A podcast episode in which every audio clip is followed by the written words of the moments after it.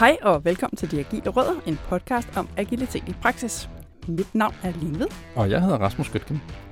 Ordbogen til alle jer, der er nye i den agile verden, den bor, som I ved, og som altid på deagilerødder.dk.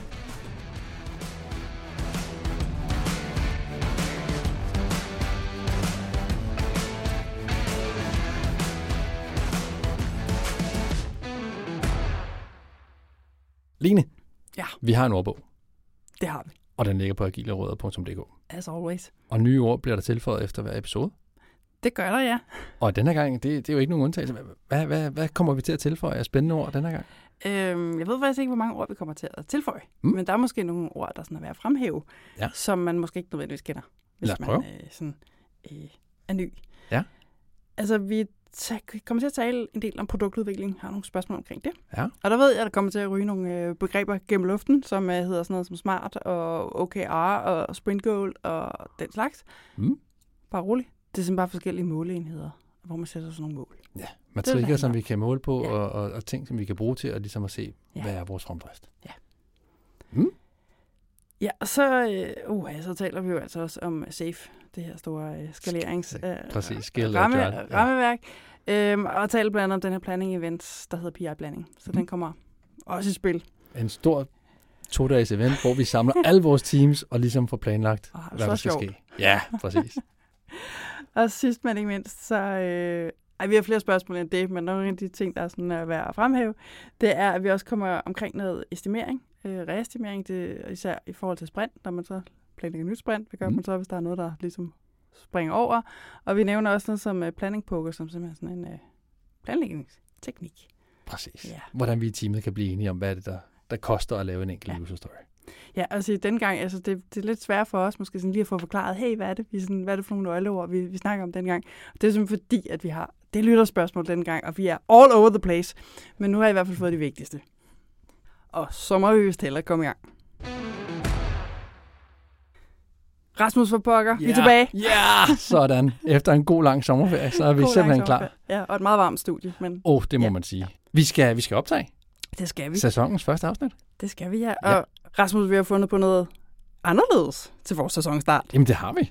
Og det er jo et godt koncept, hvis vi selv skal sige det. Ja, det er jo, vi er jo det helt rigtige at spørge, det er vi er super objektive. Præcis, lige præcis. Og vi startede den jo faktisk før sommerferien. Det gjorde vi, for jeg skulle lige til at sige, der sidder jo forhåbentlig nogle lyttere derude, som godt ved, hvad der skal ske. Mm. Måske har de lige budt ind. Ja, hvem ved, hvem ved. Ja. Ej, vi har fået masser af gode lytterspørgsmål. Det har vi, for det er jo det, der skal ske. Vi skal Ja. simpelthen svare på nogle af jeres rigtig gode spørgsmål, har jeg lyst til at sige. Oh yes. Jeg, jeg, de, de er gode. Jeg er ikke overrasket. Vi har jo helt officielt Danmarks bedste lyttere. Ja, Kloge lyttere, kloge spørgsmål. Ja, præcis. Og jeg Ja. fik faktisk en lille smule præstationsangst, da jeg læste nogle af dem. Det er jeg glad for, at du siger, for det havde jeg også. Ah, jeg vil sige, nogle af dem, dem, dem får jeg altså det svært ved at, at svare på, tænker jeg. Nogle af dem har jeg selvfølgelig en holdning til. Ja, ja. Det er der ingen tvivl om. Øh, Ja. Men jeg tænkte, vi havde brug for at ringe til en ven. Øh, ja, jeg har mig også lidt i nakken og tænker, hvor, hvor er det heldigt, at vi har talt om, at vi selvfølgelig skal have hjælp til at svare på de her spørgsmål. Præcis. Så vi har, vi har inviteret to gæster Mm. ind denne gang. Ja, vi har. Ja, Og to gode, ja, hvis vi det, selv skal sige det igen. Ja og, det, og det ved vi, fordi Ja. ja. de har været gæster før. Præcis. Hvem er det, vi har inviteret ind? Jamen, øh, vi har først og fremmest inviteret Lisbeth Thal ind. Mm. Hun er Scrum Master, hun er Team Coach, og det hun hjalp os med i sin tid, det var at give en super god opskrift på, hvordan man skaber fællesskab på et team. Så vi tænkte, Mm. Lisbeth, hun, der, må, der er teamrelaterede spørgsmål, det kan hun helt sikkert hjælpe med. Helt Og så har hun bare rigtig meget erfaring i den agile verden. Ej, det er der ingen tvivl om. Og der er en lille, en lille anbefaling. Gå lige tilbage og lyt det afsnit. Ja, der med. Lisbeth, ikke? Afsted Det var, jer. det var rigtig godt. Og hvem er den anden gæst? Jamen, vi har så også inviteret Mikkel Christiansen ind. Ja. Mikkel, han er agil coach, arbejder i udvikling og forenklingsstyrelsen. Og øh, så hjælper han os jo med at gøre nogle af tingene øh, lidt mere praktiske. Ja. Tage noget af teorien, og så gøre noget af det praktiske. Ja, hvordan gør man det ude i virkeligheden? Lige præcis. Hvad er det, man skal gøre som, som Scrum Master, eller hvem man nu PO, eller hvad man nu sidder som. Ja. Så det var også et godt afsnit. Ja, og også vil sige, en oplagt kandidat at få ind til at hjælpe os med de her spørgsmål, som vi jo så måske også kan nævne, faktisk ligger i, jeg skulle til at sige en hat, øh, men det er måske ikke en præcis nok beskrivelse. Rasmus, du har taget din gamle kasket med. Ej, den er ikke gammel. det vil jeg gerne lige skynde mig at sige. Det er, det er på ingen måde en gammel kasket. Og nu kan I selvfølgelig fin. ikke se den. Du kan være, vi skulle tage et Vi billede af skal den. tage et billede af den. Jeg, jeg er kæmpe fan af amerikansk fodbold. Og det er det med yndlingshold, Green Bay Packers. Sådan. Yes. Så det var, og det var en julegave fra min datter. Så jeg Nej. tænkte, den kunne da passende lige komme i, i studiet i dag Det og bruge som, øh, som optrækning. Den er meget fint. Og Mm. nede i den, der ligger simpelthen sædler med spørgsmål, så vi kommer til at trække et spørgsmål op af, ikke af hatten, men af kasketten. Præcis. Og så skal Lisbeth og Mikkel hjælpe os med at svare på de her øh, rigtig gode spørgsmål. Helt sikkert. Og selvfølgelig skal vi nok også selv give vores svar på det, for Ja, ja, ja. det, det er jo det, der ligesom er, er meningen med det. Det er ja. Ja. en dialog omkring de ting, som der nogle gange sker, og noget af det, som, som vi også sagde tidligere, teori til praktik. Ja, Så øh, ja, helt sikkert. Det bliver sindssygt godt. det bliver så godt. Mm. Skal vi ikke øh, løbe ud og se, om det er kommet? Jo, lad os gøre det. Velkommen til jer, Lisbeth og Mikkel. Og velkommen tilbage. Ja. Det er Tak. fedt at have jer tilbage i studiet. Mm. Det er sjovt at være her. Nå, det er Ja, godt. tak fordi vi må komme ind igen. Selvfølgelig. Hvordan var det at være, være igennem de første gange, eller den første gang i begge to ende? Var det sjovt at, ligesom at være en del af podcast-universet? Det var i hvert fald første gang for mig. Øh, men jeg synes, det var underholdende. Øh, tiden fløj afsted, og jeg tror, der blev klippet rigtig meget fra. Øh, så Det, det, det gjorde der faktisk ikke. det var en meget lang episode, så. Ja, det er, rigtigt, det er rigtigt, det er rigtigt. De gode punkter, de blev. Ja. Og Mikkel, hvem, hvem er det nu lige, du er? Hvorfor er det, at, øh, at vi har inviteret dig tilbage igen? Ja, det må I jo næsten forklare, men, øh, men jeg er agil coach og arbejder øh, og har arbejdet de sidste to år hos øh, Udviklings- og Forenklingsstyrelsen hos SKAT, øh, og har en baggrund som udvikler og Scrum-træner og den slags. Så rigtig godt klædt på til at svare på en masse gode lytterspørgsmål. Og Lisbeth, du er jo også tilbage igen. Jamen, det er jeg, og det er dejligt. Og det var også hyggeligt sidst. Det var godt. Og jeg, øh, jeg hedder Lisbeth, og jeg arbejder som øh, Scrum Master og øh, det, vi kalder Chapter Lead i DFDS. Og jeg har arbejdet med øh, Scrum og sådan, agilitet siden 2007. Og øh, holdt så en pause, hvor jeg fokuserede på det at være teamcoach. Og så, øh, ja, så det er sådan, det er også meget det, som jeg faktisk godt kan lide i, i øh, mit arbejde, det er, at ja, det handler om teamsen, og det handler om dynamikken, så det er nok der, mit hjerte også virkelig banker. Det lyder godt. Jeg er sikker på, at vi nok skal fortælle Teams igen i dag. Oh yes, oh yes. Der er rigtig mange gode spørgsmål, som kommer ind på alle mulige emner omkring det agile og om teams, dynamikker og så videre. Og så videre, Så ja. det, det bliver rigtig godt. Ja. Line, vi- hvad er det, vi gør? Ja, vi har allerede fortalt øh, lytterne om den her øh, kasket, der ligger midt på bordet, som har øh, små papirsedler i. Kan man sådan høre det? Ja. Ja, ja, ja. Og øh, det er sådan meget enkelt. Vi trækker en seddel ad gang. Der er et spørgsmål på hver seddel. Så læser vi den op, og så øh, får I to æren af i hvert fald at starte med at svare på spørgsmålet. Og så får vi jo se, hvad det udvikler sig til. Er I Spændende. friske på den? Ja, Første spørgsmål. Det er et spørgsmål fra Fie. Og Fie, hun siger, skriver til os, jeg er Scrum Master, og mit team er øh, og i mit team er en helt kanon dygtig udvikler. Han slås med lidt derhjemme, og derfor oplever teamet ham så meget ustabil mødetid. Han kommer altid for sent til dailies, og han møder ofte ind på kontoret, når den første af de andre er på vej hjem. Hvordan tager jeg bedst udfordring op? Han er tit en afhængighed i udviklingen, da han besidder en kæmpe viden, også om domænet. Spørgsmålet er, om det er dig, der skal starte med at forsøge at svare på det, Jamen, Lisbeth. det vil jeg meget gerne.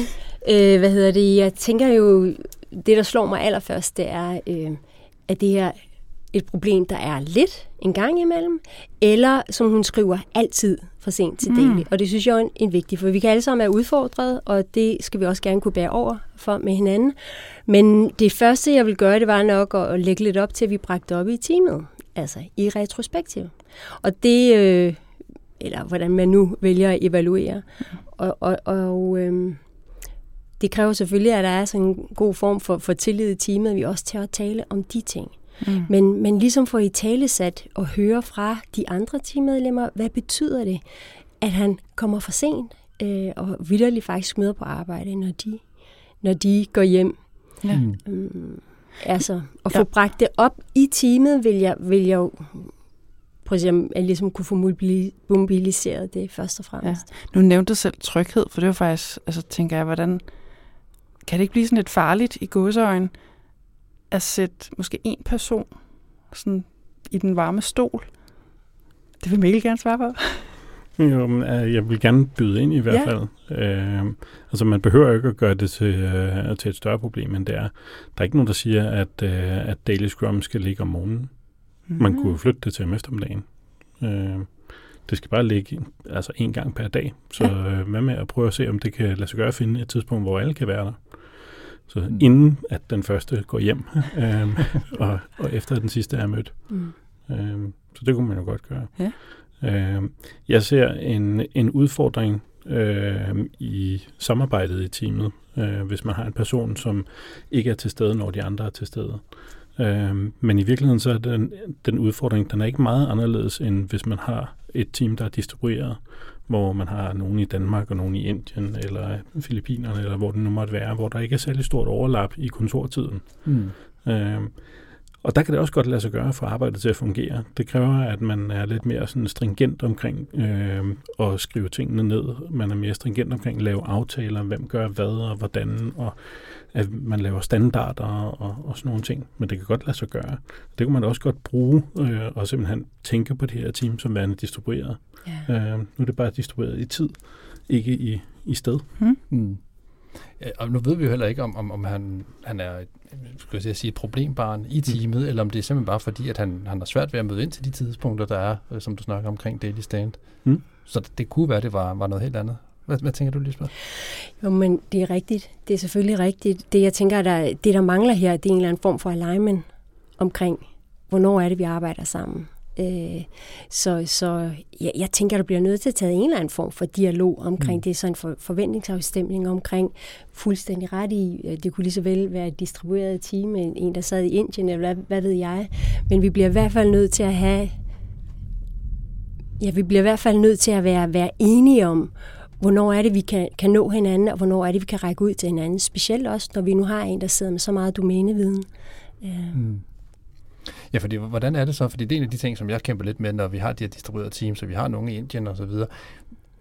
Der er jo mange gange overlap øh, i tidszoner og alle sådan nogle ting, som gør, at vi ikke kan holde de her 3-4 timers lange møder, retrospektiv og planning sessions og så videre. Hvad kan man gøre i stedet for? Det er svært. Altså, det, er, det er svært. Og der er en årsag til, at, øh, at altså helt tilbage fra det agile manifest, siger de, at, øh, at teamet, det skal helst være sammen. Ikke? Altså, mm. vi skal arbejde sammen på daglig basis og ansigt-til-ansigt kommunikation og de her ting. Øhm, men det er et ideal, man bør stræbe efter. Og hvis det ikke er fysisk muligt, fordi man for eksempel sidder geografisk adskilt, eller hvis man har øh, udfordringer på hjemmefronten, som gør, at man ikke kan være der inden for normal kontortid, så må man arbejde udenom det. Øh, så må man for eksempel øh, lave noget i etapper øh, og sige, den der ene time sidst på eftermiddagen, hvor vi alle sammen er på arbejde, øh, der hver dag, så tager vi en bid af den der fælles øh, opgavepulje. Altså det her med at få planlagt, det her med at få refinet og lave retrospektiv og sådan nogle ting. Så lad os bruge lidt tid hver dag, i stedet for nogle store klumper en gang imellem. Mm. Øh, det kunne være en måde at gøre det på. Jeg har også prøvet teams, hvor der slet ikke har været overlap i, øh, i tidszoner, og så foregår alting asynkront i stedet for. Og det er super ineffektivt. Øh, men altså, hvad kan man gøre, ikke? Altså. Ja, præcis, fordi vi har jo de miljøer, de, de folk, vi nu engang har. Det, det er, hvad vi har til rådighed for at arbejde. Mm. Men jeg kan rigtig godt lide den der med, at du siger, jamen så tager vi og bider den op. Mm. Og siger, jamen så har vi bare kortere sessioner, hvor vi har øh, mere og mere effektivt øh, seance, eller hvad skal sige. Mm. Du kan også overveje at sætte længden på sprintet ned, så at chancerne ikke behøver at være så lange. Ja. Ja, det, det står der desværre ikke noget om i spørgsmålet for Fie, men det er selvfølgelig det er en god pointe netop at, at sige, jamen hvis I kører to uger, tre uger, fire uger sprint, hvad med en uge sprint? Ja, præcis. Mm. Og det er jeg også fuldstændig enig i, men sådan som, hvad var det, hun Fie, hed? Fie ja. øh, lægger spørgsmålet frem, der, der, der lyder det meget som om, der er en problematik her. Ja. Ja. Altså der er noget, øh, som, og det synes jeg er utrolig vigtigt, at det, vi på en eller anden måde får i tale sat det. Og det kan også sagtens være, det er for voldsomt at tage det op i, i team øh, sammenhæng, men, men så må Fie tage en snak med, med ham og høre, hvad, hvad er der noget, vi kan gøre, hvad hvad kan vi gøre? Fordi der er jo ingen tvivl om, at det smitter af på arbejdet, hvis de andre udviklere ikke ved, hvornår er han her, hvornår kan vi øh, ja, spare med ham mm. omkring den her domæneviden, som han har. Altså noget af det, vi så heller ikke får at vide, øh, fordi at øh, FI ikke giver så meget baggrund, det er det der, hvor er det her team henne? Fordi jeg kan godt lide det, du sagde til at begynde med, Lisbeth, jamen lad os tage det op, lad os snakke sammen i teamet, og se, hvis man har et team, hvor der er super meget tryghed, så er det jo fedt. Og det gør, være, det er et hypotetisk spørgsmål, men sådan, hvad nu hvis det her var et team, der faktisk ikke fungerede så godt? Hvad skulle man så gøre? Jamen altså, uanset hvordan, øh, hvordan teamet ligesom er øh, struktureret, uanset hvordan arbejdsformer og sådan nogle ting er, øh, så, så vil der være problemstillinger hyppigt, som, som man er nødt til at adressere og som du startede med at sige, øh, så, øh, så det her med at tage det op i retrospektiv sammenhæng, det giver god mening. Det behøver ikke at være et personangreb.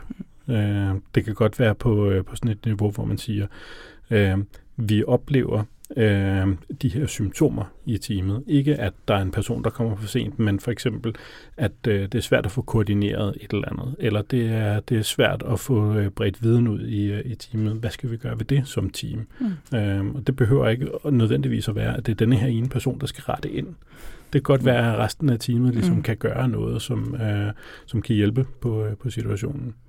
Øhm, så i stedet for at se det som, her er der en problemperson i teamet, så se det som, hvad er det for nogle, øh, hvad er det for nogle produktionsmæssige udfordringer, som vi arbejder med i, øh, i vores team. Hvordan skal vi blive bedre til det? Mm. Mm. Det giver god mening. En af de ting, jeg sidder og tænker lidt på, er en af de roller, som vi altid har det svært ved at definere, det er jo, det er jo den her mellemleder, personallederen i det agile setup skal han eller hun på banen i sådan en situation? Altså, mener, nu har vi snakket om, at der er problemer på hjemmefronten hos den her udvikler. Er det måske at overskride Scrum Masterens øh, hvad skal man sige, ansvarsområde? Lisbeth? Jeg vil til hver en tid øh, lægge op til, at det bliver taget i teamet først. Og, og, og nu, hvad inden øh, Scrum Master og de andre teammedlemmer kan gøre i forhold til at få løst den her øh, knude op øh, i teamsammenhæng, vil jo være foretræk. Når det så er sagt, så synes jeg også, at det, det, det er vigtigt, at hvis det, der virkelig er nogle, som vi jo kalder altså forhindringer, noget, der forhindrer det gode samarbejde og det gode flow i teamet, så bliver vi på et tidspunkt nødt til at række længere ud i tilfælde af, at vi ikke kan løse det øh, i teamsammenhæng. Vi, jeg har en lignende situation selv øh, i et team, hvor vi vi vil gerne øh, det gode, og vi vil også gerne øh, støtte hinanden bedst muligt, men, men når det begynder at blive et problem for den værdi, som vi vidderligt prøver på at skabe sammen, altså vi er der jo af en årsag, ikke? Så, så, så bliver vi nødt til at, at, at, at få sat tingene lidt mere øh, på spidsen for at finde ud af, er det et, fortsat, et, et samarbejde, der skal fortsætte, eller bliver vi nødt til at, at finde en løsning. Så det synes jeg heller ikke, man skal være bange for, men lad os selvfølgelig starte i, i, i teamet for at vise den tillid og opbygge mm. den tillid. For det kan jo også være en del af det hvor vi formår at storme sammen og vidderligt får opbygget en eller anden form for øh, ja, stærk relation. Ja. Det synes jeg giver sindssygt god mening, men jeg kan stadig ikke være med at sidde og tænke på, er der sådan en eller anden usynlig grænse, eller er der en meget veldefineret grænse for, hvornår skal Scrum Masteren træde tilbage og lade afdelingslederen eller personallederen træde til? Altså, i, i min bog, så vil jeg sige, øh, hvis, hvis der er problemstillinger, som ikke kan håndteres i teamet, så skal det eskaleres. Øh, og det er også Scrum Masterens ansvar at gøre det. Mm. Øh, så Altså hvis det for eksempel viser sig, at øh, nu, nu prøver vi at tage den her tilgang til, øh, til problemet, at vi bringer det op i et retrospektiv, ikke at øh, Anders ikke gør, som, øh, som Anders bør gøre, men, øh, men mere de udfordringer, det giver, de symptomer, der, der er. Øh, og det ikke kan lade sig gøre i teamet at finde en løsning på det, og Scrum Masteren ikke har et eller andet godt trick i, øh, i hatten, som kan trækkes op. Øh, så må det jo eskaleres. Så må, øh, så må man øh, række uden for teamet. Øh, altså, på den måde så er det jo ikke anderledes, end hvis, øh, hvis teamet for eksempel mangler en eller anden væsentlig teknisk kompetence. Mm. Øh, så kan teamet ikke bare nødvendigvis bestemme, hey, vi skal have en ekstra person ind i teamet, eller vi skal have tre personer afsted på kursus i to uger for at lære det her. Øh, det er typisk noget, som der skal noget støtte til, noget opbakning til fra, fra ledelsen i organisationen. Øh, hvis man har folk, som, øh, som øh, har et disciplinært problem, så skal ledelsen altid involveres. Ikke? Mm. Øh, så kan det ikke håndteres i teamet. Øh, ja, som, som Lisbeth siger, det øh, start i teamet. Ikke? Andet spørgsmål. Se, hvad vi får frem her. Se, om jeg kan se, hvad der står her. Det er for Daniel. Et sprint goal er en fornuftig ting at sætte sig, uanset framework, men tit bliver det rigtig fluffy og meget vagt. Hvad har jeg råd til at hjælpe en PO eller generelt et Scrum-team med at få fokus på dem? Oj, det er også et spændende emne. Og et godt spørgsmål. Sprint goal. Ja. Mm. Hvem, øh, hvem vil lægge ud på den? Vil du starte? Øh, jeg vil gerne starte. altså, jeg tænker, øhm, altså hvis man bruger nogle, sådan lidt andre begreber, så ser jeg meget sprint goalet som, som den overskrift, øh, som det hele handler om i det her sprint. Altså hvis vi var i gang med at skrive en avis eller en bog, hvad er det så for en overskrift, som der ligesom kan samle det hele? Og hvis vi formår at få den her overskrift, så har vi helt automatisk også den historie, vi gerne vil fortælle på vores sprint review. Så, så, så når Daniel her siger, at han er bange for, at det bliver for vagt, så tror jeg ikke, at øh, det er fordi, man nødvendigvis skal køre en smart på sit sprint goal, eller OKR-stil, eller noget. Jeg tænker, at det, der er aller, aller vigtigst, det er, at man i teamet er enige om, hvad er det for en værdi, vi prøver at skabe i lige præcis det her sprint. Det kan sagtens være en bid af en, et OKR. Men vi skal være meget enige omkring, hvor starter den bid, hvor slutter den bid, hvad er det for en, en lille slice værdi, vi prøver at skabe. Og det er jo nærmest som en, en lille historie. Og så kan vi så trække de PBI'er ind, som underbygger det, og, og forhåbentlig samarbejde på det. Mm. Så, er det mm. du vil, vil ja, jeg er meget enig. Øh, altså man kan sige, i, øh, i den seneste udgave af Scrum Guiden, der er der jo introduceret et product goal også. Uh, og et product goal er sådan en mm. mere langsigtet uh, målsætning, man har for, for sit produkt. Det kan godt være, at et product goal det strækker sig over et kvartal, eller et halvt år, eller et helt år, eller endda endnu længere end det. Uh, og hvis man ligesom ser det som destinationen, hvor vi er på vej hen med, med det her produkt, så hver eneste sprint bør være et skridt hen imod den der destination. Så hvad er det næste skridt, vi skal tage? Uh, for at, øh, at vi nærmer os den her, øh, det her slutmål, det her produktmål.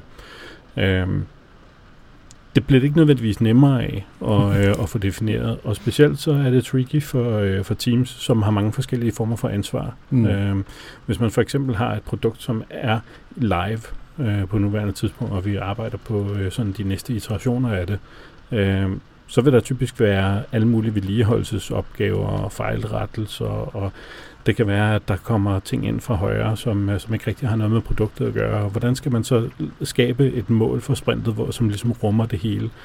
Det er, det er super svært. Øh, der, øh, der vil jeg igen foreslå, prøv at gøre sprintsene så kort som overhovedet muligt. Øh, fordi hvis, øh, hvis du kan lægge øh, hvis du kan for eksempel køre en uge sprint og så sige, øh, i det her sprint, som kun er en uge, så tillader vi os altså at, øh, at afgrænse, hvad for nogle ting, som vi tager os af.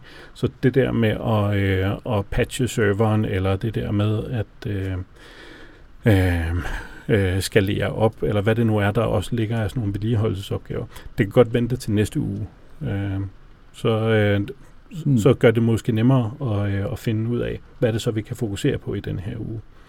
Øh, altså, hvis der er kritiske fejl, så er man selvfølgelig nødt, altid, nødt til altid at, at tage sig af dem. Ikke? Altså, hvis øh, man lægger data ud på, øh, på nettet, jamen, så er man nødt til at få stoppet hullet nu. Ikke? Altså, øh, men, øh, Ja, for altså. en, en af de ting, jeg synes, jeg ser meget, det er, når, når Teams de så skal gå i gang med at lave de her sprint goals, så bliver det meget en kopiering af de features eller de user stories, som de har inde, altså overskriftniveau. Vi vil det, mm. vi vil det, vi vil det. Netop fordi, som du siger, Mikkel, de har, måske, de har måske mange ting, de har ansvar for. De har måske flere applikationer, de har noget drift, de har noget udvikling. Det er jo svært at rumme det hele i en overskrift eller i en, en story. Mm. Jeg synes, det er meget vigtigt at huske på, at øh, i hvert fald som jeg forstår i Sprint Goal, og som jeg også mener, at øh, det er beskrevet sted, så behøver Spring Goal jo ikke dække 100 procent. Altså, vi kan godt være, det kan godt være, at det, det kun er du ved, 30 procent af det, vi øh, udvikler i det her team. Men når at det brænder, så er det de 30 procent, det er det Spring Goal, som vi samarbejder omkring. Så som jeg siger, vi kan, vi kan sagtens have øh, maintenance i et sprint også, men, men vi har den her lille slice af den den store elefant, som vi vil fokusere på i det her sprint. Mm. Og så kan vi så øh, tage andre ting mm. ind også. Mm. Det er en rigtig god pointe, det der. Ja, det synes jeg. Øhm, det, er, det er også noget, som øh, altså, i mit eget team, jeg sidder i sådan et akademiteam, øh, og der har vi både udvikling af nye øh, kurser og den slags. Vi har øh, afholdelse af eksisterende kurser. Vi har ad hoc henvendelser, som kommer fra, fra organisationen. Øh, når vi sidder til sprintplanlægning, øh, så, så kan der være øh, der kan være noget modstand mod ligesom at lave et simpelt og øh, fokuseret sprintmål, fordi jamen, Josefine, hun sidder jo og arbejder på den her ting, og det er ikke dækket af det mål, som vi nu har defineret. Nå, men så må vi have et ekstra mål, så at Josefines ting også ligesom øh, spiller ind, ikke? fordi det er også vigtigt, det hun laver. Ja. Øh, og det er... Øh, der, der skal man måske øh, som team arbejde med modenheden og, øh, og, og som du siger, øh, sørge for, at, øh, at vi i det mindste laver nogle, øh, nogle sprint goals, som er det her, det, det er det tema, der gør det her sprint anderledes end, øh, end alle de andre sprints. Ikke? Øh, det her det er det her specifikke fokus, vi har i det her sprint. Øh, og så kan det godt være, at det kun dækker en vis procentdel af, af vores kapacitet. Vi laver også andre ting, men det her det er ligesom det er hovedtemaet. Jeg synes faktisk også, det kræver en del modenhed fra organisationens side at kunne lave sprintmålene. Og det er, hvis man sidder i en organisation, som ikke har respekten for, nu fokuserer vi altså på det her i de næste 14 dage, uanset om det så er fuldstændig fokuseret på et produkt, eller der er også noget drift i det. Men hvis, hvis man stadig virkelig skal bruge energi på at holde ledere og alle mulige andre interessenter på afstand fra teamet, så kan det blive endnu sværere. Så jeg synes også, det kræver noget modenhed for organisationen, mm. hvis man skal begynde at arbejde med, med sprintmål. Ja, det, det er jeg fuldstændig enig med dig i, Line, og det, det kræver jo netop også, at man har en organisation, som erkender, at vi, vi, vi har noget, noget, det kan være technical depth, altså det, det kan være, være, hvordan vi forbereder os og rykker ting ud i skyen for vores eventuelt monolit, eller sådan noget, sideløbende med, at vi nyudvikler øh, eller, ja, produktet, så, mm. så der, der, der, der kan blive nogle spor. Mm. Øh, og, og det kan også være sværere, jo længere sprintet er.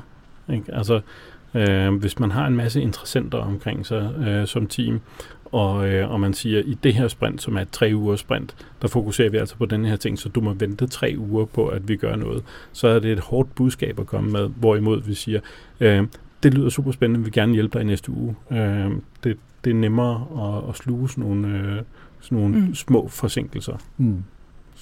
Ja, også et sindssygt godt råd. Jeg, jeg er helt vild med det der med, at, at sprintmålet ikke behøver at dække det hele, ja. og at man måske skal kigge på, om det er muligt at gøre sprinten mindre.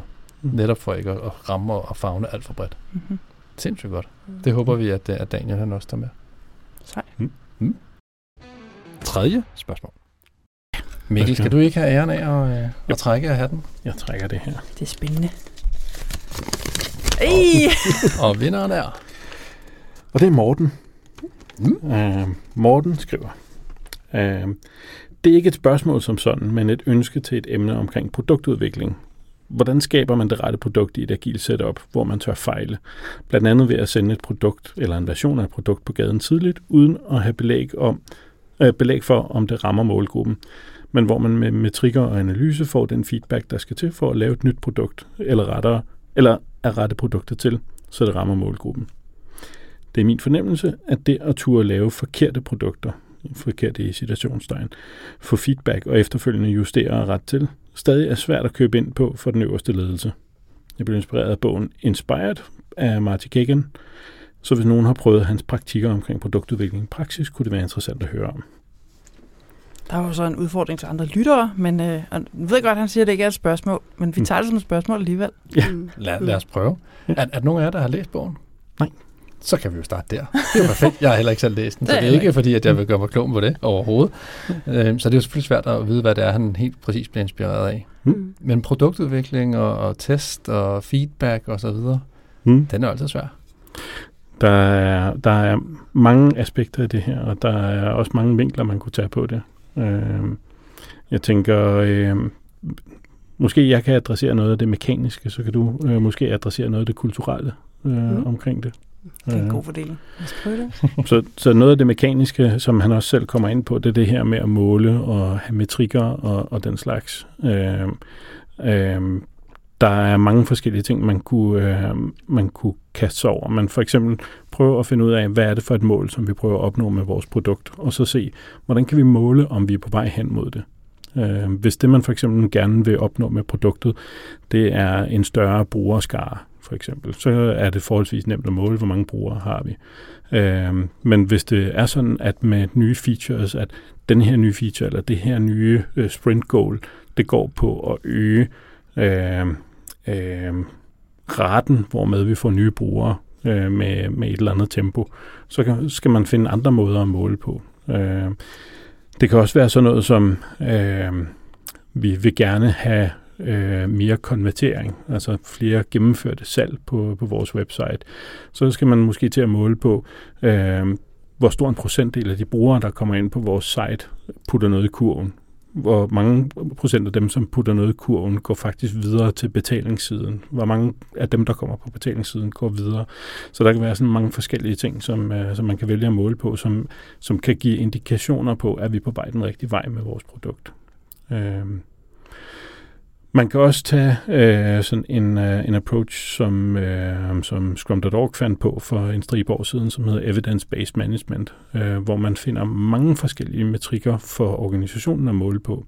Så det kan være øh, alt fra, øh, hvor mange defects producerer vi per tidsenhed, øh, hvor hyppigt releaser vi, hvor lang tid går der fra, øh, vi øh, får en idé om noget, vi vil lave, til at vi kan release det her. Så der, der er mange forskellige ting, som man vil kunne vælge at måle på. Og så, øh, så kigger man på ikke bare, hvor er vi lige nu, men vi kigger på, hvad er trenden? Øh, i hvilken retning bevæger de her metrikker sig. Går det den rigtige vej, eller går det den forkerte vej? Og hvis der er noget, der går den rigtige vej, og noget, der går den forkerte vej, så hvad er det for et eksperiment, vi kan udføre for at prøve at rette op på noget af det her, så vi forhåbentlig får, at flere metrikker går i den rigtige retning mm. øh, næste gang, vi måler. Nu ved vi jo ikke, hvad det er for en produkt, som, som Morten han, han sidder Ingen med overhovedet. Men, men hvis nu tager udgangspunkt i der, hvor du måske arbejder i dag i Udviklings- og Foreningsstyrelsen, I laver skattesystemer. Mm. Sender I ting ud til, til brugerne og siger, hvad, hvad synes I om, at I nu skal betale ekstra skat? Vi vil gerne lige vide, om vores opkrævningssystem det virker fint. Øh, nej, det gør vi ikke. øh, og, øh, hvordan altså, kan man så teste det?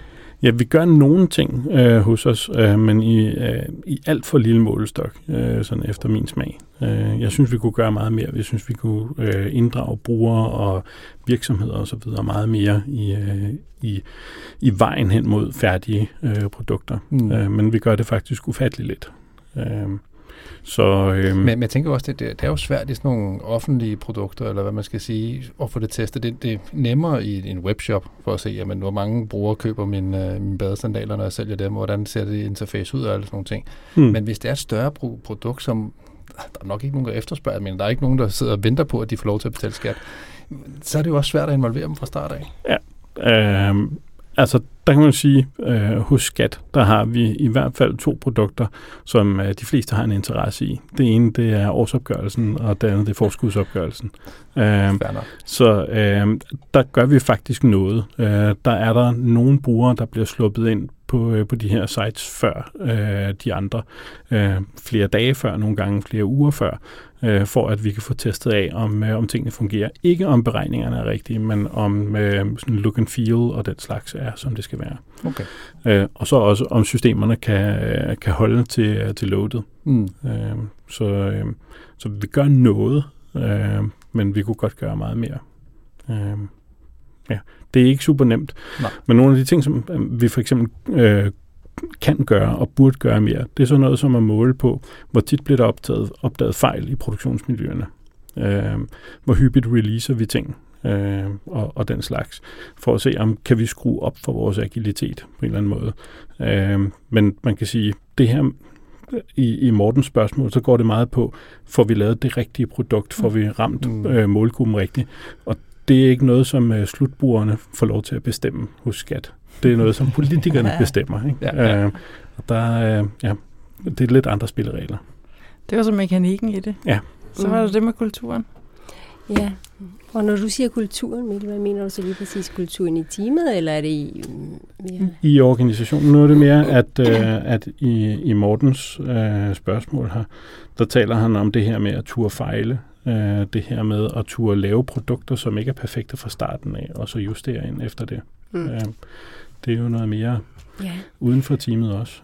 Ja, det er det helt sikkert, og derfor synes jeg alligevel, det er vigtigt, at vi lige starter med produktet. Altså, mm. fordi jeg, jeg, jeg synes, det er super vigtigt, at vi kan måle øh, vores, øh, vores, øh, vores fremdrift, men jeg synes, det, der er allermest vigtigt, det er at finde ud af, hvad er det for et behov, vi prøver på at dække, og at vi formår at have vores øh, customer collaboration med i, i billedet, fordi ellers så er det virkelig, øh, virkelig svært. Og, og når jeg siger det, så er det fordi, jeg, jeg jeg har den dybeste respekt for det for product owners. Jeg synes, det er en af den, den vildeste opgave, øh, fordi du både skal balancere mellem øh, hele organisationen og øh, kunderne og øh, teamet, og ligesom prøve på at skabe det her miljø. Og det, der er så vigtigt, det er jo, at man som PU'er får, får solgt det her produkt ind, sådan så teamet også forstår, hvad er det, vi prøver at opnå. Mm. Så jeg synes virkelig, en, en product owner skal kunne stille sig op på, på ølkassen og virkelig preache, hvad er det, vi prøver på at opnå. For det vil gøre det så lettere for os alle sammen i mm. teamet fra dag til dag og, øh, og, og prøve på at nå det her. Og vi skal ud på field trips. Jeg kan godt se, at øh, Skattestyrelsen er noget, noget, noget andet. Men vi skal ud og møde vores, øh, i DFDS, der er vi jo, så er vi jo ude i vores øh, terminaler, vi er ude og teste vores dørlåssystemer. Altså vi skal have det ind under neglene, sådan, så vi virkelig selv forstår, hvad det er, vi vil. Fordi når vi i teamet forstår det her, så, så er det også lettere at komme derned, hvor vi tør at øh, kombinere det med den tryghed, der forhåbentlig, og den tillid, der forhåbentlig er i teamet, så, så vi virkelig kan diskutere. Det handler ikke om dig og mig, men når vi diskuterer ihærdigt, det handler om det produkt, vi prøver på at, at, at lave sammen. Så hvis man kan lave en god cocktail imellem at have en rigtig god produktforståelse i teamet, og så samtidig være i et team, hvor vi, hvor vi kender hinanden godt, og selvom jeg er voldsomt uenig med dig, så er det øh, ikke noget personligt, men det er fordi, at jeg virkelig brænder for det produkt, vi har. Så tror jeg, det bliver lidt lettere. Og, mm. og det kommer tilbage til det, som jeg synes, der er alfa og omega, det er, at vi øh, samarbejder for at levere, og at vi tør storme sammen, og at vi tør at øh, øh, tale om det, der ikke fungerer. Også i tilfælde af, at man har en tof tid derhjemme, fordi det har vi sikkert alle sammen mm. en gang imellem. Ikke? Ja. Altså, det, det som jeg sidder og, og tænker lidt over, som jeg, jeg synes, der måske kan være svært, det måske som Morten spiller ind til, da hvem har det endelige ansvar for at få det her produkt ud på gaden? Er det et safe setup, så har vi jo en PM af en eller anden art, som, som sidder og har noget ansvar for at prioritere opgaver, og hvis det ikke er et safe setup, har vi så en PO, der har det fulde mandat til ligesom at sige, at det er den her retning, vi går? Øh, eller er det den øverste ledelse, som skal bestemme det? Og hvis det er den øverste ledelse, jamen, hvordan får man så lavet den her kultur, hvor at ledelsen egentlig siger ja tak til at få noget produkt tidligere ud, uden at frygte aktiekurser og hvad der ellers kan påvirke ens forretning. Ikke? Mm. Jeg sad også netop og tænkte på ledelsen, for det synes jeg, der jeg har oplevet, at nervøsiteten, hvis vi skal kalde det, kommer fra. Mm. Den ej, nu skal vi være helt sikre på, at det er det helt rigtige, vi sender ud. Mm. Og jeg kom faktisk til at tænke på en af vores tidligere episoder, nu kan jeg ikke huske, hvilken gæst det var, men hvor vi talte om learning by doing. Og selvfølgelig kan man kommunikere meget til en ledelse, prøve at fortælle dem, få dem til at forstå det agile mindset, og hvordan vi skal lære vores erfaringer. Nogle gange skal vi måske også være en rebel og sige, kan vi lave nogle bitte små projekter, vi sætter i søen, vi lærer af det, og så vise ledelsen, at vi har lært det. Så man har noget konkret at hænge det op på, så bliver det måske også lettere for en ledelse at forholde sig til. Frem for at der bare står en eller anden og siger, ah, men øh, se på den her PowerPoint. mm. Mm.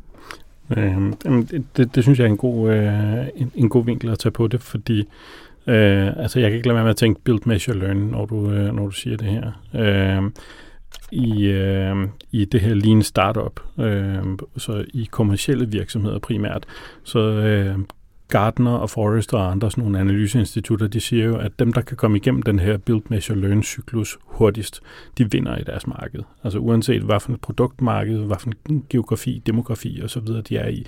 Så dem, der kan lære hurtigst, det er dem, der vinder. Øh, hvis det er sådan, at man har en organisation, hvor ledelsen for eksempel ikke er øh, trygge ved, at vi kommer ud med noget, som ikke er færdig og finpoleret og rammer skiven 100%, øh, så har de måske ikke forstået det, der skal til for at vinde. Øh, det kan være, at, øh, at der er sådan en, en organisatorisk coaching-opgave, øh, der skal til. Øh, noget uddannelse af de her ledere, sådan at de siger, vi vil have de her ting ud så hurtigt som overhovedet muligt. Ikke? Mm. Det er det, det, der bør være målet. Ja, fordi det var mit næste spørgsmål. Hvordan gør man så det? Altså, vi ved jo ikke, om, om, om Morten han sidder som Scrum Master, eller PO, eller udvikler, eller hvad han sidder som. Hvordan får han råbt op til ledelsen og sige, prøv nu at ture det her. Prøv nu at føre noget ud, så vi kan få noget retur, så vi kan lære, så vi kan komme hurtigere. Hvad, ja. hvad, hvad kan man gøre? Det er super svært internt fra. Øh, øh, altså det er jo sådan nogle steder, hvor, øh, hvor folk har en tendens til at gå ud og hyre eksterne konsulenter. Øh, men man kan også øh, finde inspiration. Øh, man kan sige, at vi har en eller anden form for øh, firma-event. Få en eller anden øh, taler ud, som, øh, som taler om nogle af de her ting. En eller anden, som er en autoritet på, øh, på feltet, og, og give noget inspiration til ledelsen og til hele organisationen omkring det her. Øh, det er nogle gange sådan noget, der skal til. Mm. Øh, altså, jeg, jeg har tit siddet i organisationer, hvor øh, fordi at jeg er en intern medarbejder, så bliver der ikke lyttet til mig. Ikke? Altså, det er, det er paradoxalt, ikke? fordi man bliver hyret på grund af de der kompetencer og holdninger og sådan nogle ting, man har. Når man så kommer ind, så er det sådan, ja, men nu er du jo ikke fra, øh, fra Gartner eller fra Capgemini, eller hvor det nu er eksperten inden for det her felt. Nej, mm. det er jeg ikke. Jeg er bare Scrum Master eller Agile Coach her. det har jeg også prøvet. Den ja. der man i to år har sagt det samme, og der er mm. ingen, der lytter, og så kommer der en ekstern konsulent og siger præcis det samme, og så er alle bare sådan, nej, vi skal jo gøre, præcis. som Peter siger. Nu er jeg jo så selv blevet ekstern konsulent, så nu er jeg den, der kan få lov til at komme. Og, nu får du lov til at komme med Jeg har fået min hævn. ja. Lisbeth, har du noget? Ja, ja men jeg tænker, at drømmescenariet det er jo, at uh, p har det, det endelige uh, mandat. Uh, sådan tror jeg sjældent, det er. Mm. Så altså, hos os, der har vi så en tribe lead, som i samarbejde med p uh, står stærkt. Ikke? Og, ja, og den... Uh, men alt efter, hvor meget man også ligesom har, har budt ind med at sige, at vi, vi, vi prober virkelig. Altså, vi bliver nødt til at gøre det. Ikke? Altså, nu, nu mere man har den sådan modnet agil i organisationen, og, og er med på, at, det, at vi kan ikke regne den ud. Vi bliver simpelthen nødt til at teste. Så, så begynder det lige pludselig at handle om, hvor småt kan vi teste? Kan vi skabe superusers? Hvordan finder vi ud af det her, sådan så vi også der bryder det ned, så det ikke bliver forretningen og, øh, ja, hvad kan man sige, IT-afdelingen, mm. der ligesom battler mod hinanden. Og det kræver noget modning, og det kræver ikke mindst en, en, en, en ledelse, en topledelse, som, som er med på det her. Mm. Ja. Og det tager tid, ja. tænker jeg, eller et stort commitment i hvert fald. Mm. Man kunne lige øh, bringe det her med målinger op igen, øh, fordi det giver også mening, at øh, organisationen finder ud af, hvordan ser succes ud for os, hvordan måler vi succes. Øh, og hvis man begynder sådan at købe ind på det her med, at vi skal, øh, vi skal lære hurtigere end vores konkurrenter, så skal vi til at måle på, hvordan lærer vi, hvor hyppigt lærer vi, hvor hurtigt lærer vi. Øh, så kan man begynde at stille sådan nogle metrikker op og sige, jamen for Teams, så er det en succesfaktor at release så hyppigt som overhovedet muligt. Øh, og så, så kommer det næsten af sig selv. Ikke? Øh, altså verdensmesterne i det der er Amazon. Øh, for 10 år siden, der releasede de hver 11,6 sekunder. For 10 år siden. Ikke? Øh, og der havde vi ikke alt muligt fancy cloud og øh, øh, containerization og alle de her ting. Øh, de kunne godt release hvert 11,6 sekunder for 10 år siden. I dag der er det jo langt hurtigere, ikke? Mm. så der behøver de ikke køre så langsomt. Så. jeg bliver helt stresset. så, så et råd til Morten, der er, vær lidt rebel i den interne virksomheden, udfordre ledelsen med nogle hvad ved jeg, foredrag eller lignende, som du snakker med om, ja. og så måske kigge lidt mere på de matrikker omkring, hvordan kan vi release hurtigere for at få den her feedback. Super. Mm. Ja. Lad os hoppe videre. Flere spørgsmål? Ja, er det din tur til at trække ja, noget, ja, Rasmus? jeg Nej, det er jo. også din kasket. Det er også min kasket. Øj, jeg tror, jeg vælger den her. Jeg har trukket uh, Anders' spørgsmål. Og Anders han spørger, hvordan opnår man smidighed mellem drift og agil udvikling? Roller, ansvar, processer og andre aftaler. Skal vi prøve at starte der? Han har, han har flere spørgsmål, så jeg tænker, mm. vi, vi tager den. Hvordan opnår man det, når vi nu både har et team, som har udvikling, og vi har drift, og vi får, får driftopgaver ind, og vi får, får problemer ind i det, vi måske har release til vores kunder. Ja. Hvordan tilsikrer vi flow? Lisbeth? Jeg tænker, det korte svar, det er jo prioritering. Mm. Godt, så er den klar. Næste. Hvad, hvad tænker du prioritering? Jamen, øh, som I talte om øh, lidt tidligere, det her med, at du, du i bund og grund så handler det om, hvad vælger vi at, at arbejde på i det her sprint, altså vores sprint backlog, kunne vi kalde det. Ikke? Vi kan sagtens have et sprint goal, som handler om noget nyudvikling, øh, som handler om en, en slice af noget større. Men, men vi ved også, at vi højst sandsynligt har noget maintenance, eller vi har noget technical depth, eller vi har en eller anden licens, der stopper om x antal øh, uger, som vi også bliver nødt til at forberede til. Så, så i det korte svar, når jeg siger prioritering, jamen det er vidderligt. Jeg tænker det her, at vi sætter os sammen og siger, så hvad er det, vi fokuserer på i det her sprint, og så Mm. laver vi en blandet øh, bolcher med et sprint goal, og så lidt ved siden. Let drift ved sådan er det. Mm. Ja, for det er meget sjovt, fordi det er det næste, så han skriver. Jeg tænker, er meget, meget god overgang lige her. I den finansielle sektor, hvor jeg arbejder, betyder opsplitningen mellem agil udvikling og drift indimellem nogle clashes i forhold til prioritering. Så hvordan prioriterer man mellem nyudvikling og ny funktionalitet kontra den eventuelle øh, problematik eller fejl, vi får ind, boks, vi får ind i, i systemet? Det, det er heller ikke nemt. Altså, øh, der, der er ikke så meget i det her, som er nemt, så ville spørgsmålet jo ikke være blevet stillet. øh, men øh, altså, ja, man er tvunget til ligesom at have en backlog, som er endimensionel. Ikke? Altså det er en liste af opgaver, som teamet skal tage sig af på en eller anden måde. Øhm, og det betyder, at man er nødt til at finde en sekvens, som de skal løses i. Øh, og det betyder, at man er nødt til hele tiden at træ- øh, tage stilling til, denne her nyudviklingsopgave, er den mere eller mindre værdifuld eller vigtig at tage sig af nu, versus denne her fejl, eller denne her øh, vedligeholdelsesopgave, eller, eller hvad det nu måtte være. Øh, og det, som man kan vælge at, øh, at gøre, øh, typisk så er det nemt at have med øh, rene udviklingsopgaver at gøre. Så hvis man bare skal prioritere mellem en masse forskellige udviklingsopgaver, så kan man lave sådan en øh, altså biggest bang for the buck beregning. Ikke? Det vil sige, hvor meget koster det at lave den her versus hvor meget værdi er der i den. Øh, find en eller anden skala, som giver mening i, øh, i jeres kontekst. Øh, det, det kan være bare fra... Øh, altså på en skala fra 1 til 5, hvor værdifuld er denne her, og så bruge story points, eller hvad end det nu måtte være for en form for estimering, for at ligesom afgøre, hvad koster den. Mm. Og så sortere efter biggest bang for the buck. Men når vi så taler om øh, og fejl og den slags, så er man nødt til at finde på en eller anden måde at gøre det på. Og der kunne man for eksempel kigge på, øh, hvor kritisk er den her fejl. Øh, giv det et tal fra 1 til 5. Øh, hvor, øh, hvor øh, hvor stort tidspres er der på at få fikset den her? Altså, hvor urgent er den? Det kunne også være et tal fra 1 til 5. Øh, hvor noget, der er 1, det kan godt vente. Øh, noget, der er 5, det skal helst løses nu. Ikke? Øh, så det her med at, øh, at træffe bevidste valg om, hvornår gør vi de her ting i forhold til hinanden, det er det, er det der skal til. Og der er ikke, der er ikke nogen sådan one size fits all løsning på det. Det er, prøv at frem at finde noget, der virker. Hmm. Øh, og så øvrigt støtte op om det der med, med et sprint goal, som, øh, som dækker nyudviklingsdelen kun. Og så det her vedligeholdelse, jamen det er noget, som vi er nødt til at afsætte noget tid til det. Øhm, den sidste ting, jeg lige vil sige om det, det var, at øh, hvis man er i sådan et team, hvor der kommer rigtig mange fejl og rigtig mange øh, vedligeholdelsesopgaver, så tyder det på, at der er meget teknisk gæld. Øhm, gør noget ved det. Hmm. Ja. Altså få det adresseret. Tag en periode, hvor I ikke laver nyudvikling, og bare ret op på de der ting.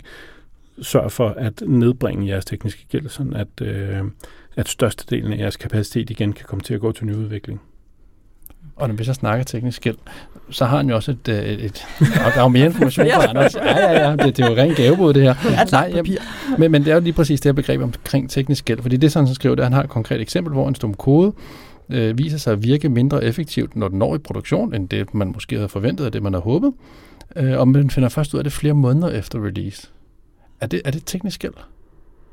Når den så kommer retur, betragtes det så som teknisk gæld? Altså, det er jo svært at have med at gøre. Altså, det, der, der er ikke rigtig nok detaljer til, at jeg vil kunne afgøre, om det er teknisk gæld. Teknisk gæld, altså sådan helt formelt, så teknisk gæld, det er konkrete, bevidste valg, som man træffer som team. Øh, og det er valg, som man træffer, fordi det giver mening at introducere noget gæld nu og her, øh, med den øh, upside, at vi så hurtigere får noget i produktion. Det er typisk det, der er afvejningen. Skal vi gøre det her finpoleret, sådan rent nede på det tekniske niveau, og, og så vente det ekstra stykke tid, før vi kan release? Eller skal vi gøre det lidt mere quick and dirty nu, og så få release hurtigt, og så velvidende, at vi nu har påtaget os noget gæld, som skal betales tilbage på et tidspunkt. Så det er teknisk gæld. Hmm. Øh, hvis det viser sig, at de først lang tid efter release kan finde ud af, om noget virker, altså nu siger han mere effektivt, men virker, om det opnår det mål, jamen så, må de blive, så må de jo prøve at se, kan de finde måder at finde ud af det, før det rammer produktion. Kan det på en eller anden måde lade sig gøre at teste det her på et miljø, som ikke er produktionsmiljøet? Mm. Øh, men fordi jeg ikke ved, hvad det er, det drejer sig om, så Ja, er sådan det svært at komme tættere på. Lisbeth, du markerer? Jamen, jeg var meget, meget enig i, hvad, hvad Mikkel sagde, og jeg, jeg tænker, den her stum kode kan jo så øh, være med til at lave rigtig meget råd. Altså hvis den bare får lov til at sidde der, så kan der jo nærmest komme knuder i, i, i systemet, ikke? hvor at, øh, en blanding af ja, øh, en hel masse ting, som der skal ændres efter, efter, mm. efterfølgende. Hedder det. Hvem har det endelige ansvar for at lave de her prioriteringer mellem øh, det, der kommer ind via, via driftproblemer, og det, som der så ligger i vores backlog til nye features? For det er også lidt det, som Anders spørger ind i. Hvem, hvem har, hvad er rollen, hvad er ansvaret i, i sådan et setup? Fordi teamet er måske, øh, som Anders også er inde på, jamen, de er jo videre. Altså, de, de er jo allerede fortsat ned af backloggen og er gået i gang med at arbejde, så de kan ikke rigtig tage beslutning om det er det ene eller det andet, der er det mest, mest vigtige. Hvem er det, der skal have det endelige ansvar der?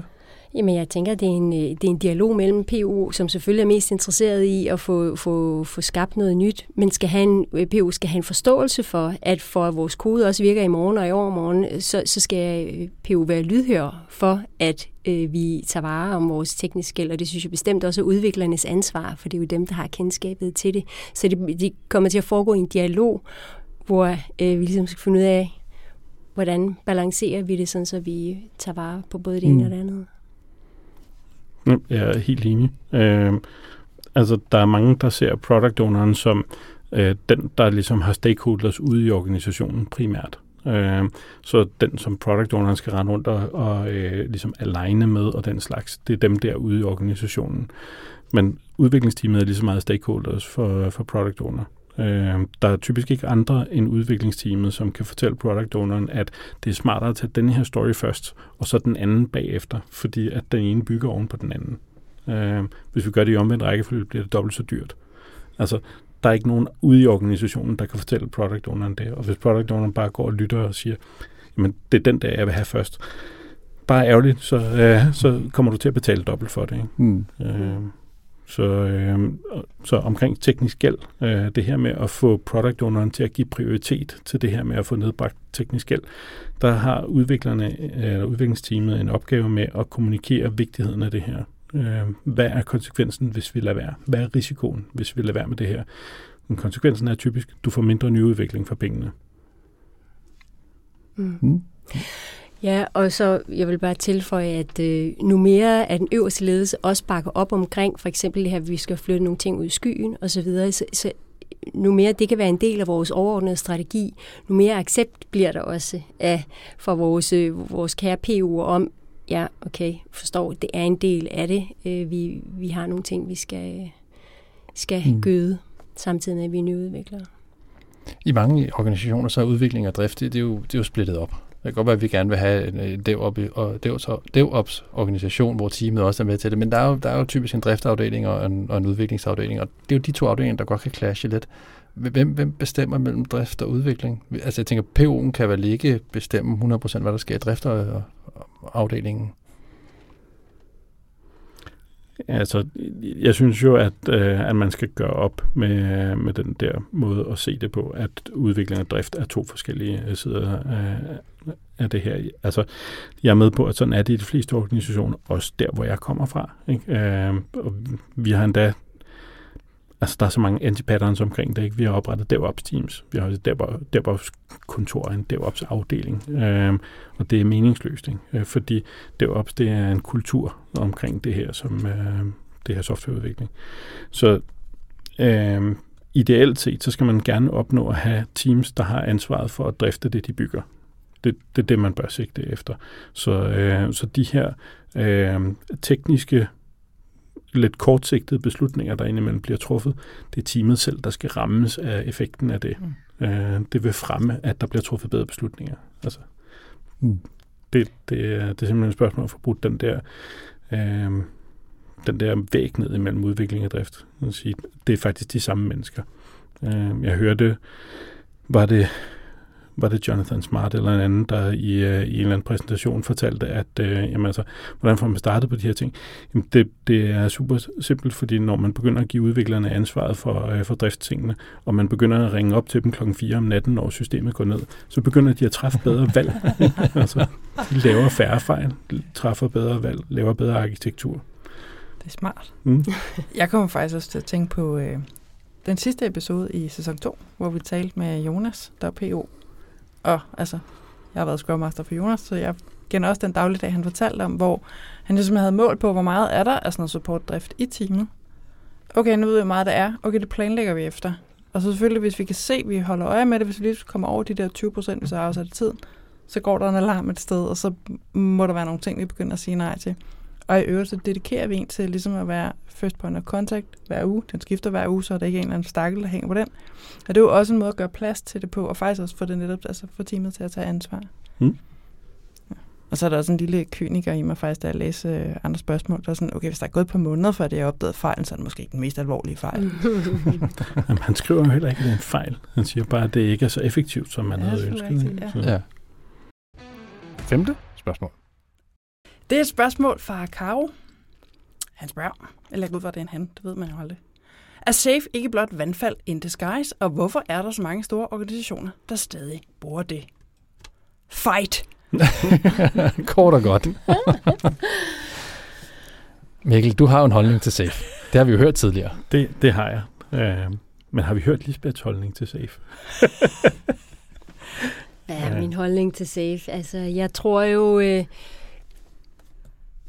det kommer fra et godt sted, men øh, altså, jeg tror jo ikke, øh, organisationerne sådan tænker noget ondt, men jeg tænker, safe øh, er jo en eller anden måde at prøve på at kontrollere øh, agiliteten, eller holde i hånd, hvor det går over og bliver en eller anden form for kontrol. Så jeg er jo nok ikke den store fortaler øh, for det. Øh, jeg kan sagtens forstå, at der er et behov for at skalere i en eller anden grad.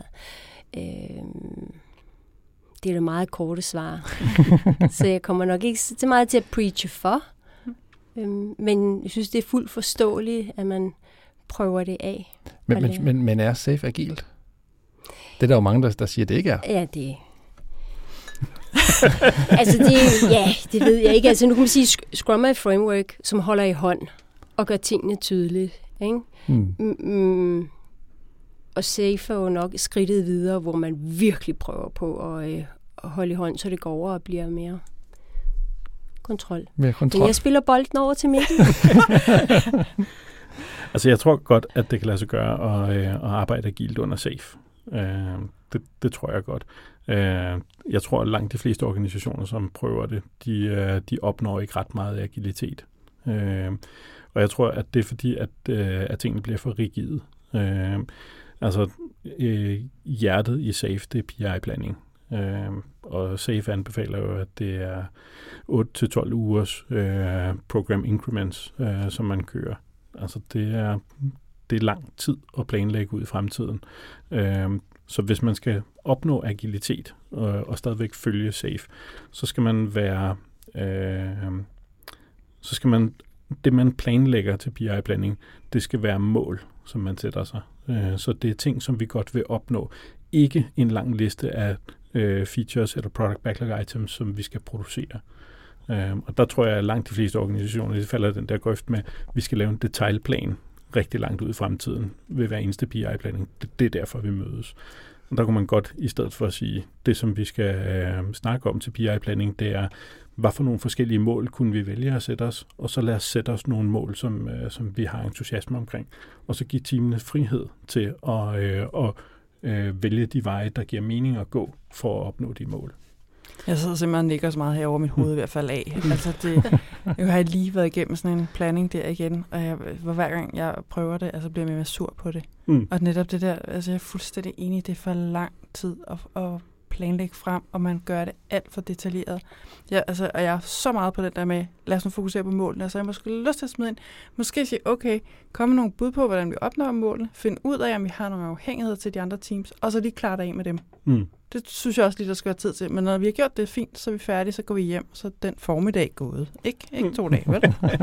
Mm. Eller tre. Åh, oh, Gud. Øhm, men altså, øh, det, det oprindelige spørgsmål fra Grave var jo, om, øh, om SAFE ikke bare er vandfald, vandfald i, øh, i forklædning.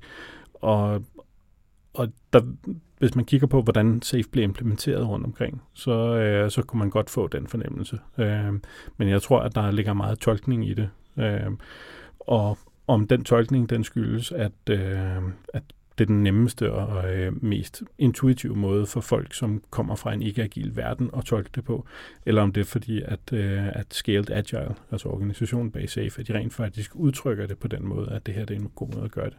Det, det kan jeg ikke rigtig udtale mig om. Øh, Jeg har jo Ja, lyst... Undskyld, men... men jeg tror godt, det kan lade sig gøre at, øh, at arbejde agilt under SAFE. Øh, Mm. Jeg har bare ikke set det ske. Jeg synes jo, vi skal høre fra dig, Rasmus, fordi jeg tror, du er den største safe-fortaler her i... Jeg, jeg ved ikke, om jeg er safe fortaler. Jeg synes bare, at der, der er nogle ting, som safe kan. Mm. Og, og jeg kan godt lide konceptet omkring PI-planning. Skulle man sige, ja, det er forfærdeligt at være en del af det, når man står i dagen, om, eller i de her dage, eller sågar tre dage nu under corona, og man har gjort det online, så, så ja, så er det forfærdeligt. Men jeg kan godt lide det der med, at folk de mødes, og de får tid til at afklare afhængigheder. Hvis det bare var det, vi får fokuseret på. Altså det, det, desværre bliver der, det bliver alt for meget mig, mig, mig, eller vores, vores backlog, og vi kigger ikke rigtig ud af i teamsene. Det er det, det, det, vi skal. Det er de der afhængigheder, som er, og de risici, der nogle gange er, som vi kan identificere via at samle alle de her mennesker sammen. Det synes jeg, er, det, det kan et eller andet. Mm. Jeg, jeg er sådan set ikke uenig, øh, og der er jo andre teknikker også, øh, andre øh, værktøjer derude, som øh, gør det der med at samle folk i, øh, i nogle dage, for at få, øh, få truffet nogle, øh, nogle gode fælles beslutninger. Altså design sprints for eksempel, er jo, øh, er jo sådan en teknik, som netop går på, lad os, øh, altså vi har noget usikkerhed foran os, øh, lad os stikke alle hovederne sammen, lad os få øh, eksperter ind, lad os øh, lave en super struktureret brainstorm i en hel uge på at finde ud af, hvad er det rigtige problem at angribe, og hvordan er den rigtige løsning på det problem. Og så har vi nu en backlog til den kommende periode. Sådan kunne man godt vælge ligesom at angribe PI-blanding øh, og Mm. sige, det er det, vi prøver at opnå. Øh, men det, som jeg har set indtil videre, det har været, at, øh, at folk de bruger rigtig mange kræfter op mod PI-blanding på at gøre alting klar og basalt set lave en plan for PI-blanding. Og så kommer man til PI-blanding som teammedlem, og så er det, her er de 17 features, som I skal levere i jeres team i det her PI. Lav en plan, hvor I leverer de 17 features i det her PI. Mm. Altså, det er jeres opgave. ikke? Øh, og så er det vandfald. Ja, så er det, der er ikke noget agilitet tilbage i det. Men der kunne godt være det. Altså, jeg, jeg tror, at SAFE tillader, at man arbejder på andre måder end den. Mm. Man kan sige, at det gode øh, ved den her PI-planning er, at det bliver meget, meget tydeligt med afhængigheder på tværs af Mm. teamsene. Og alt efter, hvor, hvor mange afhængigheder der er, nu mere kompleks bliver det også. Og nu mere langhåret bliver det, og nu mere intens bliver det, og nu sværere er det også at kunne leve op til det øh, i de enkelte teams og få, få det op at spille. Ikke? For der skal så lidt til, før at den her plan, den vælter. Så ja, tilbage til nogle overordnede mål, og så øh, have dem prioriteret, Mm. og så arbejde derudfra. Ja, og så tror jeg netop lige præcis det, som du siger, arbejde derudfra. Altså er det her program board, hvor vi har afhængighederne identificeret, vi har dem synliggjort, så alle kan se dem, og vi arbejder dagligt med det. Jeg, jeg tror måske, det er nogle af de ting, jeg savner lidt, når jeg, når jeg er et safe setup. Det er, at vi på, på SOS-møder, eller hvad vi nu har, artsynk og så videre, at vi tager det her board frem og arbejder med det, i stedet for at lave en runde. Nå, Mikkel, hvad har I lavet i, i Team Grøn i dag? Mm. Øh, altså hellere det der med at få, få identificeret de her afhængigheder, og så arbejde aktivt med dem. Sådan, så vi kan komme ud over stepperne, så vi ikke sidder og har teams, der sidder og venter, så vi ikke har noget flow, der går i stå, øh, går i stå et eller andet sted, fordi vi ikke har fået identificeret eller arbejdet med de afhængigheder, der er. Mm. Det, det tror jeg er at det, som folk fejler allermest med, med, med SAFE. Et antipattern, der også sådan lidt følger det, du siger, det er det her med, at til PI-blanding, så får vi lavet det der store program board. Og så er der ikke rigtig nogen, der kigger på det før til næste PI-blanding. Så laver vi et nyt board, og så er det det. Øh, hvis man nu gør det her program board til øh, sådan et operationelt værktøj, det som vi arbejder med i vores hverdag, den måde, som vi rent faktisk styrer, hvad der foregår på tværs af de her mange teams, så tror jeg også, at det giver mere værdi. Mm. Øh, jeg vil stadigvæk ønske, at, øh, at man brugte flest mulige kræfter, som I siger, på at afklare afhængigheder imellem teams og den slags, og så øh, måske lægge en, en plan, som der er tillid til for det første sprint i BI'et, Ja. ja. og så øh, have en skitse for resten. Øh, og den der skitse, den skal være altså ikke særlig detaljeret. Det, det kunne bare være en stribe sprintmål. Det, de her fire sprintmål, det giver faktisk mening for vores team at påtage os det. Øh, Ja, det er lige før, det bare skulle være udkast til sprintmål, ikke? Fordi ja. Ja. det kunne være, at man blev klogere allerede efter første sprint, og så skulle Forhåbentlig da. modificere det. ikke? Forhåbentlig da. Men jeg tror egentlig også, at vi havde Rune fra Safe inde i Ja. et afsnit, og det var egentlig også det, der var hans budskab. Ja. Ja. At, at lad nu være med at blive for detaljeret ned uh, i sprint 4, 5, 6, hvor mange sprint der nogle gange kører. Kør det nu fokuseret på de første, og så vær, vær klar på, at jeres objectives eller jeres mål, de ligesom kan, kan ændre sig. Og det er jo interessant, synes jeg, fordi mm. det er jo det samme som Scrum kan jo også misforstås. Mm-hmm. på, og Scrum-politi og køres fuldstændig af sporet, og, og det samme kan Savi også. Så intentionen er jo god, og jeg kunne også godt forstå, at man i organisationer gerne vil, altså det er stort, vi vil gerne på en, en eller anden måde have noget, som vi kan støtte os op af, men balancen er bare meget, meget fint, fra Mm. mm. at de vidderlige er guidende til det er, ja, hæmmende. Jeg tror, mm. altså sådan en god Karo har fat i noget af det der med at spørge, jamen er safe ikke øh, vandfald in disguise? Jeg tror, det er rigtigt, digtet safe er tænkt som, men jeg tror, det er det, der er rigtig mange organisationer, der ser og tænker, wow, hey, se, vi kan køre agil, samtidig med, at vi laver en langsigtet plan. Nej, hvor fedt, det gør vi. To fluer med et. ja, Præcis. Men den anden halvdel af Karos spørgsmål, det, det gik jo så på, hvorfor er der så mange organisationer, Mm. mm. der så vælger SAFE? Øh, øh, min, min mavefornemmelse siger mig, at øh, det er det, er det værktøj øh, til skalering øh, ude i organisationer, som, øh, som ser mest komplet ud. Øh, Mm. Så øh, altså, det er ret gennemarbejdet, øh, det materiale. Når man går ind på Scaled Agiles hjemmeside og, og kigger, så ligger der jo bjerge af information om alt muligt. Øh, og altså bare forsiden, den her store tegning, ikke? Altså det kan jo imponere enhver projektleder. Øh, så så der, altså, det er tiltalende. Hvis man sammenligner med, øh, med LES eller med Nexus for eksempel, så, øh, så ser SAFE mere professionelt ud. Øh, det, det ligner mere noget, der er sådan finpoleret, og det kan passe ned i vores kontekst også. Øh, Mm. og der, øh, der tror jeg bare, at fordi der er så meget information dernede, så er det det bliver, det bliver for rigidt, ikke? fordi folk de tror, de skal alt det, der står nede i SAFE, og lad være med at, at opfatte det som en, øh, en værktøjskasse, som man kan vælge fra. De siger, at det er alt det her, vi skal, ellers kan vi jo ikke sige, at vi kører SAFE. Øh, Nej. og der er Atlas og Nexus for eksempel, de er meget, øh, meget mere lightweight, øh, kan man sige. Øh, og ligesom med Scrum, så er du nødt til at tilføje praktikker selv til det her. Ikke? Altså, Scrum siger ikke noget om, hvordan du skal estimere. Øh, de siger ikke noget om, hvordan du skal refine, eller øh, der er alle mulige ting, som Scrum ikke siger noget om. Det skal du selv ligesom digte. Hvordan, hvordan kvalitetssikrer I jeres produkt og, og sådan noget. Det her, det giver bare lige nogle løse rammer om. Det, det er nogenlunde sådan her, samarbejdet skal se ud. Øh, og der, øh, der virker det som om, at SAFE prøver at diktere eller besvare alle de der spørgsmål. Hvordan gør vi det her? Hvordan gør vi det her? Jamen her er lige præcis det ene værktøj, som vi anbefaler fra SAFE side, at du bruger. Og så bliver det bare sådan super rigidt. Mm. Ja. Kan jeg vide, om det også spiller ind, at mange af de andre skaleringsrammer øh, rammer kommer mere nedefra? Kommer fra teamsene, Mm. og så skyder opad, hvor netop, jeg tror, det der måske får nogle ledere til at være sådan, uh, det ser godt ud med safe. Det er fordi, som siger, det er, sådan, det er komplet. Der er ligesom hele organisationen, der er et tydeligt ledelseslag og sådan noget. Det er dejligt. Der er ikke noget græsrod her. Mm. Jeg ved det ikke. Det er bare en tanke. Altså SAFE dækker jo kun udviklingsorganisationen Ja, stadigvæk. Øhm, det er jo også en af de ting, som jeg har også snakket med, var det Rune eller en af de andre fra forskellige Agile, og sagt, altså, jeg vil ønske, at SAFE ville gå i den retning, at de øh, prøvede at adressere sådan organisatorisk agilitet, i stedet for at låse det fast og sige, øh, alle dem der, der sidder i udvikling, her er en ny måde at organisere jer på. Men i øvrigt, vi holder fast i, at udvikling, det er en helt særskilt enhed, som skal arbejde på en helt anden måde end hele resten af organisationen. Det er, det er ikke så fremmende for agiliteten, det er ikke så fremmende for nedbrydning af siloer og den slags. Sjette spørgsmål. Nå, den er meget, meget kort her. Det er samme for Daniel igen. Skal man genestimere backlog items, øh, der spiller over i det næste sprint? Det er et religionsspørgsmål, jeg rigtig tit diskuterer, diskuterer i mine teams. Reestimering af spillover.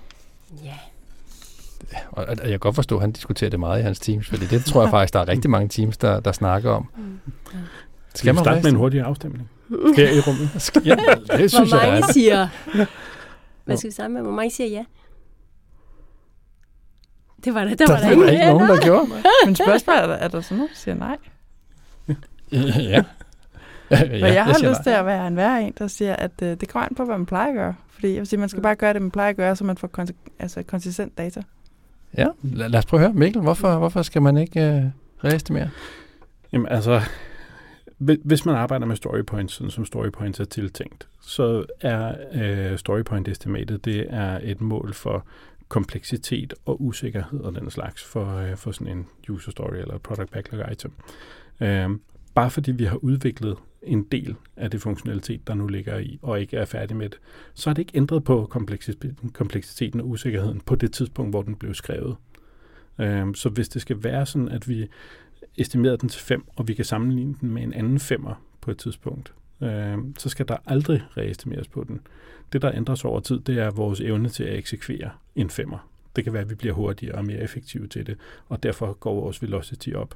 Men det ændrer ikke på, at usikkerheden og kompleksiteten er til en femmer. Øh, så den skal aldrig reestimeres. Og når, når der så er nogle stories, som ikke er færdige i et sprint, vi påbegyndt dem og har måske lavet halvdelen af arbejdet, så er der 0 point, der tæller med i velocityen øh, for, for det sprint. Øh, til gengæld så er der ekstra point, der tæller med i det næste velocity. Altså jeg, jeg, Øh, jeg, jeg, har, jeg har to spørgsmål til det, fordi det, der, det er to, der ligesom brænder mig på. Og lad mig starte med det sidste. Point, der tæller med. Altså en af de ting, som, som jeg oplever med Teams, det er, at de vil have så mange point, fordi det er det, de føler, de bliver målt på for ledelsen, så vi skal have så mange point med i vores sprint som overhovedet muligt.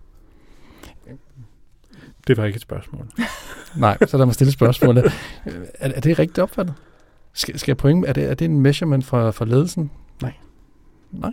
Lisbeth? Altså, jeg tænker, vi, vi estimerer jo ikke for estimeringens skyld. Altså, vi, vi, vi arbejder øh, for at skabe noget værdi, så lad os holde fokus på værdien. Mm. Og hvorvidt man er estimerer eller overhovedet ikke estimerer, så alfa og omega her er, at vi er alene omkring, hvad er det, vi prøver på at opnå.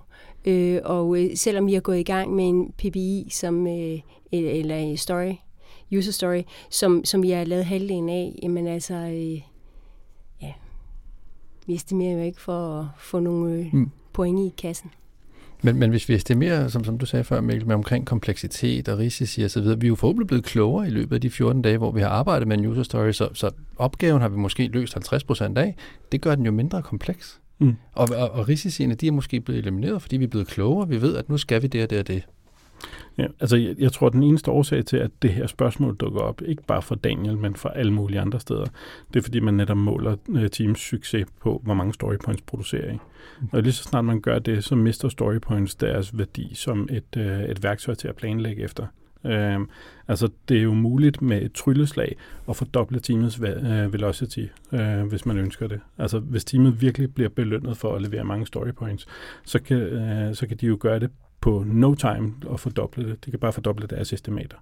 Ikke? Og Mm. mm. det er teamet, der bestemmer estimaterne, så det, det, det er virkelig øh, at kunne trykke sine egne penge i virkeligheden. Ikke? Ja. Øhm, så hvis man belønner teams for at levere mange story points, så er det det, man får. Man får mange story points. Det giver ikke nødvendigvis mere værdi.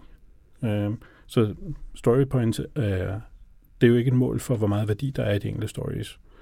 Det er derfor, man skal måle begge dele. Ikke? Altså, øh, det bør være product owneren eller kunden i virkeligheden, der definerer, hvor meget værdi er der i en given story. Øh, og det er teamet, der, øh, der siger, og det er det her, det koster. Mm. Mm. Øh, så øh, story points er en form for prismærke på, øh, på, på sådan en story. Og prisen er stadigvæk den samme, øh, selvom vi har leveret halvdelen af den. Øh, du betaler den fulde pris, når du får den fulde story. Altså. Lisbeth? Ja, men øh, det, det er bare for at komme tilbage til, at det...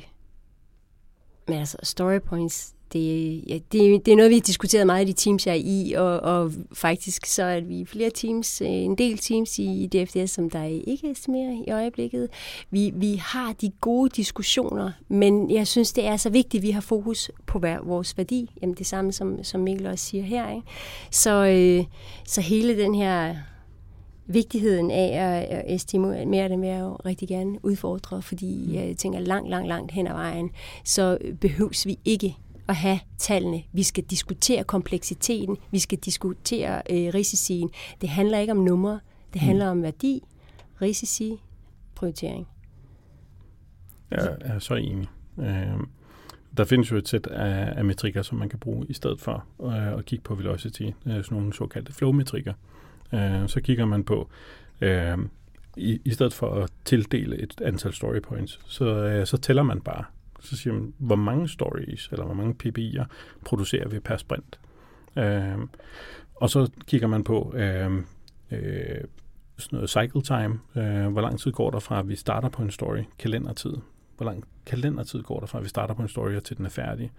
Øh, og så kigger vi på, øh, hvor mange items vi arbejder på ad gangen. Øh, så hvis det, vi gerne vil have, det er at få produceret så mange stories, som øh, vi gerne vil, så skal vi arbejde på færre gange, og vi skal arbejde på dem i kortere tid. Det er det, det drejer sig om. Så få dem slicet op i, øh, i nogle størrelser, som passer rigtig godt ind i teamet. Det er det, det, det drejer sig om. Og så bruger vi værdien for de her stories til, mm. at, øh, til at prioritere dem imellem så vi får mest bang for the buck. Præcis, og også fordi vi kan sidde og diskutere hen omkring et bord og blive enige om, det her det er en femmer, men det øjeblik, som vi sætter os ned, og det, det er komplekse ting, vi arbejder med, vores mm. kære udviklere også, ikke? Så øh, når vi så når dertil, jamen, så kan billedet se anderledes ud. Mm. Så øh, ja, så jeg er helt med på, at nogle gange, så vil vi gerne, vi vil gerne kunne måle. Det er bare vigtigt, at vi har fokus det rigtige sted. Mm. Jeg vil også sige, at hvis man netop skal måle på noget som helst, så, altså du sagde Mikkel også det her med, man bruger det til at planlægge efter, og i virkeligheden skal man gå efter et stabilt tal, i mm. hvert fald op i mit hoved, mm. så man ved, hvad kan vi regne med, altså hvor meget kan vi planlægge efter, så vi holder en fin kadence og, og et fint rytme, uden at nogen går ned med stress, eller sidder og keder sig for den sags skyld. Det er måske også der, hvor jeg lagde ud med at sige, at eller så lige meget så længe I gør det samme, fordi så giver I i hvert fald stole på det data, I får ind. I skal gøre det mm. konsekvent, mm. og så kan I i det mindste planlægge efter det.